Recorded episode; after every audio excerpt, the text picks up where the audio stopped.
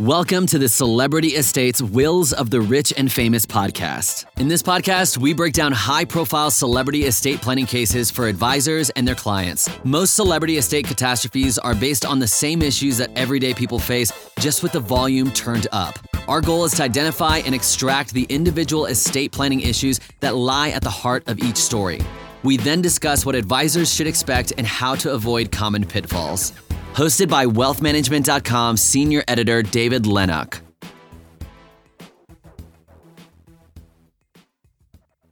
Hello, everyone, and welcome to the latest episode of Wealth Management dot com's Celebrity Estates, Wills of the Rich and Famous. For anyone new to the podcast, in each installment, myself and a guest take on a different celebrity estate and attempt to extract some key lessons that planners can apply to their more traditional clients. The idea being that celebrity estate planning stories, although often ridiculous in their details, generally have at their cores very basic issues that can just as easily apply to non-famous or fabulously wealthy clients. We have a returning guest this week, Jackie Bevilacqua. Jackie's an associate in the tax and trust and estates practice at law firm Katsy Korns. Her practice focuses on estate planning and estate and trust administration for a diverse clientele, and she has significant experience with complex issues of gift, estate, and trust taxation. She also has a strong background in international estate planning, as well as FATCA compliance and pre-immigration tax planning. Thanks so much for joining us, Jackie.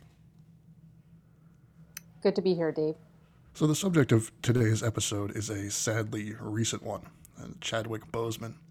A versatile actor and star of multiple films, Boseman was best known for portraying heroes, specifically black heroes, in films such as forty-two, Get On Up, Marshall, and, of course, the blockbuster superhero film Black Panther. Black Panther was nominated for six Academy Awards, including Best Picture, and grossed over one point three billion dollars worldwide, instantly making Boseman an idol of millions. Boseman shockingly passed away on August twenty-eighth of this year after a largely secret battle with colon cancer. A statement from his family read, "Chadwick was diagnosed with stage three colon cancer in twenty sixteen and battled with it these last four years as it progressed to stage four. A true fighter, Chadwick persevered through it all and brought you many of the films you've come to love so much. From Marshall to The Five Bloods, August Wilson's Ma Rainey's Black Bottom, and several more, all were filmed during and between countless surgeries and chemotherapy. It was the honor of his career to bring King T'Challa to life in Black Panther." You know, Boseman's passing was treated by the world as if it were the death of a real-life monarch, and the mass outpourings of grief and testaments to his impact on millions of people that followed his death are perhaps the most powerful illustration of the impact of inclusion and diversity in mass media. Somehow, I doubt that Chris Evans or Chris Hemsworth, who portrayed Captain America and Thor, respectively, in their own Marvel blockbusters, would have received quite the same reaction if it were they that had passed instead. With that editorializing out of the way, there isn't really much more of a story here.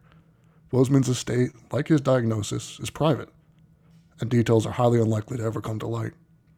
That being said, this is still an important moment in which the cultural zeitgeist is more acutely aware of illness, death, and planning, so we should take advantage of it, and that's before we even think about covid nineteen. So the two main teachable elements of Boseman's tragic story for advisors and clients are, one, that he was young, and two, that he was diagnosed with an illness. Given that we're deep in the midst of a global pandemic, let's start with the second one. Jackie, what are some of the estate planning ramifications of a client being diagnosed with an illness? Well, I, I think that we typically do the same estate planning whether or not a client is diagnosed with an illness or the client just happens to want an estate plan in place and should something happen. That said, a diagnosis, especially something that's likely to or could be terminal, going to create more of an urgency for getting those estate planning documents in place. And you know, that's not just the documents that say what happens to your assets should you pass away, but what happens while you continue to fight this diagnosis. So you want to have a healthcare proxy in place, you want to have a living will if you live in a state that respects living wills, and you want to have a power of attorney so that during long hospital stays or periods of incapacity, uh, your finances can be taken care of by your agent.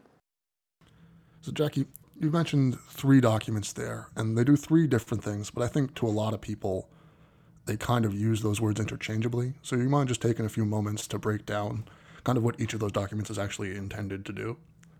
Sure. Well, your will, I think that's the one most people have uh, the most understanding of, distributes your assets upon your death. your healthcare proxy appoints someone during your life, and it, it expires with your death, to make healthcare decisions for you if you can't make those healthcare decisions. And you can put in your healthcare proxy certain instructions or certain guidance that you want your um, healthcare agent to know of. For example, if you want to have your organs donated upon your death, if you want to include a do not resuscitate direction, you can put that in there, so it takes some of the decision making, which can be very hard on an agent who's close to you, out of the picture for them, because you've said what you would want to happen in that situation. And then a power of attorney essentially allows your agent to step into your shoes when it comes to your personal affairs. Your finances are the most relevant of those. So they can sign documents for you, they can access your accounts, they can pay your bills, et cetera. So I'm glad you brought up, you know, this idea of, of D N Rs and the, and the, and the you know, do not resuscitate orders in, in terms of a healthcare proxy, because again, that's another thing that I think people hear healthcare proxy and then they just assume it's just a D N R. You know, they think, oh, it's whether I pull the plug or not. But really, that document is so much more when done properly than just, do you want to be taken off life support? Sure. And I think one of the most important things that goes into a healthcare proxy can be that provision on organ donation, because that's the difference between, you know, whether or not you could save other lives should you happen to pass away. Could you give someone the gift of sight? Could you, if, especially if you have a type of illness that hasn't been well studied, could your organs or your body be used for medical research that could potentially lead to treatments in the future, at least to a better understanding? So it's a, it's a short document. There's not too much in there, but it does express your wishes, and it's more than just a D N R that you would sort of sign an initial at the hospital. Absolutely. And so, you know, these are the basic documents that, I mean, pretty much everyone should have these in place, but maybe if you're diagnosed with an illness, they should really light a fire under you to, to, to get them squared away. Let's say you're diagnosed with something that's not necessarily going to be terminal right now. Maybe something that's going to be a little more long-term, something that less cancer and more, you know, diabetes or something like that, where you're looking at more sort of a lifetime of dealing with it. What are some of the, the planning ramifications of that sort of illness? Again, I, I think that everyone should have an estate plan, because no one knows if they're going to be in a car accident tomorrow, and we can't really predict the future. A diagnosis of something like diabetes or even a diagnosis of cancer tends to, as you said, light that fire under people. It makes the need for an estate planning more obvious to people who aren't estate planners. But, you know, I would say it, it's just important to have an estate plan in place, especially if you know that you might need it. I wouldn't necessarily do a different estate plan for someone based on uh, a diagnosis of diabetes. I would just say, let's make sure it's in place. Let's make sure that your healthcare agent is always up to date, is local. You know, some people do a healthcare proxy and they'll appoint their brother in California when they're living in New York, or they'll appoint someone who's not always available. If you know that you have an ongoing illness or something that could become an ongoing issue to deal with, you want to have someone who's actually present and available. So probably in your same city, uh, and also who's going to be able to be somewhat involved in your medical care. And as far as your fiduciaries in your will, some people will create a will and they don't look at it for twenty years, and then you go to probate it and, you know, the fiduciaries have predeceased them, or they had a falling out with one of the fiduciaries and they no longer wish to serve. So it's important to just make sure those are up to date. And I would say, and again, these things are important for everyone because you never know what's going to happen. You can get a prognosis of living for five years, or, you know, like Kobe Bryant, you can take a helicopter flight and life ends in a moment without any warning. So everyone should be doing these things. And I think that one thing I like to do for my clients who want to keep in touch with me uh, on a regular basis is just update a chart of their financial and other assets to assist with administration of their estate when it happens, or, you know, when the time comes. Because one, you can be dealing with a fiduciary and executor who doesn't have as good of a grasp of what you have that uh, as you think they might. Uh, even if that person is your spouse, they might not know what all your separate accounts are, or how to necessarily um, deal with them. But especially if this person is someone who's not a member of your household, uh, and that can be, you know, your adult children or nieces and nephews, whomever, or friends, you know, just people who aren't involved in your day-to-day life, you can mention to them your assets from time to time, and they're going to know the big ones. They're going to know, I, you know, so-and-so owned this house, and they had a retirement account with such and such. But it's uh, difficult for them to track it down in a timely manner if there's not some sort of documentation or information on all of those accounts that you can compile during your lifetime. Yeah, this is where communication is a really important aspect of, of the whole plan, right? Like we talk when we talk about executors and, and choosing the right people and communicating your wishes to them. You know, that's part of this, but it also comes into play, you know, with these estate planning documents that govern during your life that we were just talking about, sort of, you know, your healthcare proxies and, and your powers of attorney. Just like anything else, that those are words on paper, and you're writing them in, antici- in anticipation of something happening, but they're not going to be able to cover the entire breadth of every nuanced situation that could occur, could come up with your health. So it's best, even when you're naming someone who's close and is actually capable of, of pulling them out, it's also good to, you know, have the client sit down and talk with that person so that, you know, they know vaguely, at least sort of generally, what this person's ideas on their health are and what they what they would like to happen to them once they're incapacitated, God forbid. And so it, it, it, you know, it's a very complicated problem, and, and the solution a lot of times of the healthcare proxy is sort of a very simple blunt instrument. So you need to flesh that out with the human aspect. So, you know, there's one other big element of this um, that is that, and that's special needs trusts. I think that's sort of very commonly misunderstood uh, vehicle that, that can often come into play in these kind of situations. Um, and a lot of it is just the nomenclature, right? People hear the term special needs, and in our society, that has a sort of a very specific meaning that this is someone who is um, you know, mentally challenged in some way. But that's not really, I mean, it is for people who have that, you know, sort of disabilities like that, but a special needs trust can can do so much more than that. Sure. And, you know, the area of special needs trusts are uh, very particular, I would say. And I have a number of colleagues who excel in that area, or, or who have made um, a niche for themselves in doing this kind of planning, because generally the idea of such trusts is to shield some of your assets from uh, the government if you need government benefits. Primarily, that would be uh, Medicaid, or, you know, long-term care that would be um, paid for by Medicaid. But people don't tend to understand when they're well that the cost of their health and maintenance could go up to something like twenty thousand dollars a month. And even if you're well off, that can eat through your assets pretty quickly. Uh, if you have two or three million dollars, how long can you keep that if you are living in a facility with round-the-clock medical assistance? So that type of planning can be done. There is, you know, again, this isn't necessarily my wheelhouse, but there's a look-back period. So you can't necessarily make a, a gift to a special needs trust and six months later get on Medicaid. I believe the look-back is five years. But if you have sort of a long-term chronic illness, and old age is also something that could be considered in this regard, um, people can transfer some of their assets to trusts when they're still well but aging, in order to shield some of those assets from the government should they have an extended old age. Um, you know, people who live to be ninety plus, some are still completely independent until they pass away, but many do need costly care. Uh, another interesting element of this Chadwick Boseman story was kind of the secrecy of it all, and and this idea of secrecy, be it in illness or just um, about assets. This is an intersection with a lot of estate planning. You know, runs into these these questions of who do I tell about what and how much, and what implication does that have on my plan?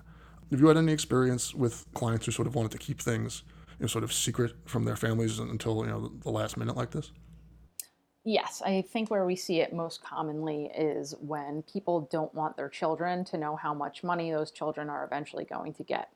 The fear being that the children won't try as hard, they won't work as hard, because they know that when they're thirty-five, they're getting ten million dollars or something along those lines.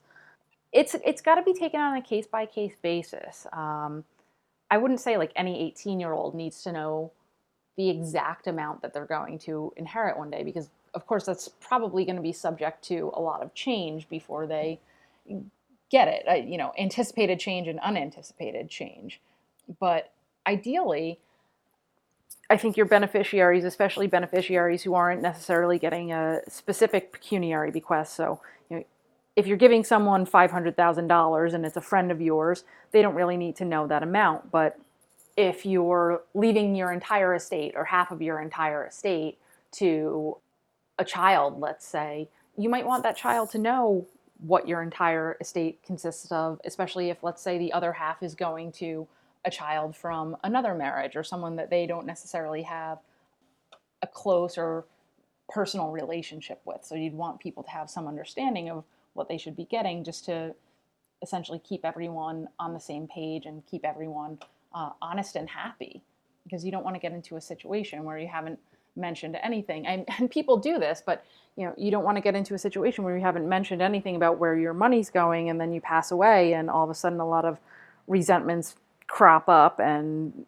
families fighting when they should be mourning you. Yeah, so I mean, ultimately, and I guess, you know, our audience should probably be able to tell this by the fact that, that we keep sort of branching out into other elements of estate planning from, from this initial point of illness, is that illness, it's hard to plan directly for it, right? Like anything else in estate planning, you're planning for when you die.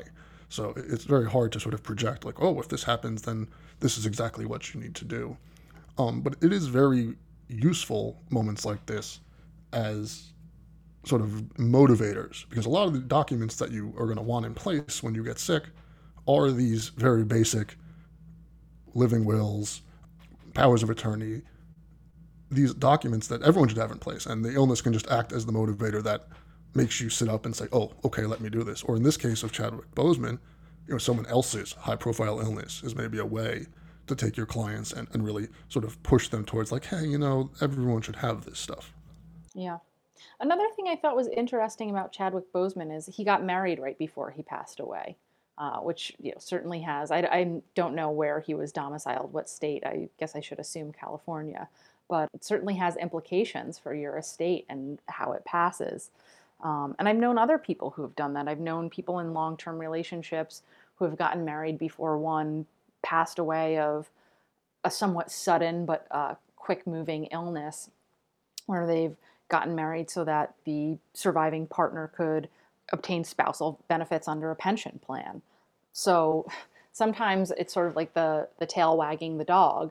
Usually you have people form a life together and then create estate plans, but sometimes you have people creating estate plans and then realizing, you know, hey, uh, this works better if we formalize our relationship. So this idea of getting married, you know, close to the end is, is sort of interesting because it has a lot of different implications. Like, as you mentioned, a lot of times it's sort of um, a positive thing, right? Where I'm doing this for the reason that you get my pension, or we're getting older, we never intended to get married, but I want to be able to have, you know, unlimited visitation rights in the hospital, these, these sorts of things. There are specific reasons. But, I mean, you look on the other side, you know, the same rules that sort of govern what can happen in that case with these sort of positive marriages of, I want you to get this stuff, also govern the other side of, you know, the sort of fights over, for lack of a better term, gold diggers, right? I mean, one of the most famous estate planning cases of all time is Anna Nicole Smith, which was another, we got married right before this guy died, and, you know, yeah. He was older, so we could have foreseen it, but then that ended up with years and years of fighting. So it's, it's just further proof that it's important to, you know, if you're, when getting married like this or doing something in anticipation of a death, that your intentions are like very clearly spelled out and explained to everyone involved so that there's no confusion afterwards. So that's about all the time that we have for today. I'd like to thank our guest, Jackie Bevilacqua. Thanks so much for having me on, Dave. And for all our listeners, I'll see you, or I guess you'll hear me, on the next episode of Celebrity Estates, Wills of the Rich and Famous. Thank you for listening to the Celebrity Estates Wills of the Rich and Famous podcast. Click the subscribe button below to become notified when new episodes become available. The information covered and posted represents the views and opinions of the guest and does not necessarily represent the views or opinions of Informa Wealth Management dot com. The content has been made available for informational and educational purposes only. The content is not intended to be a substitute for professional investing advice. Always seek the advice of your financial advisor or other qualified financial service provider with any questions you may have regarding your investment planning.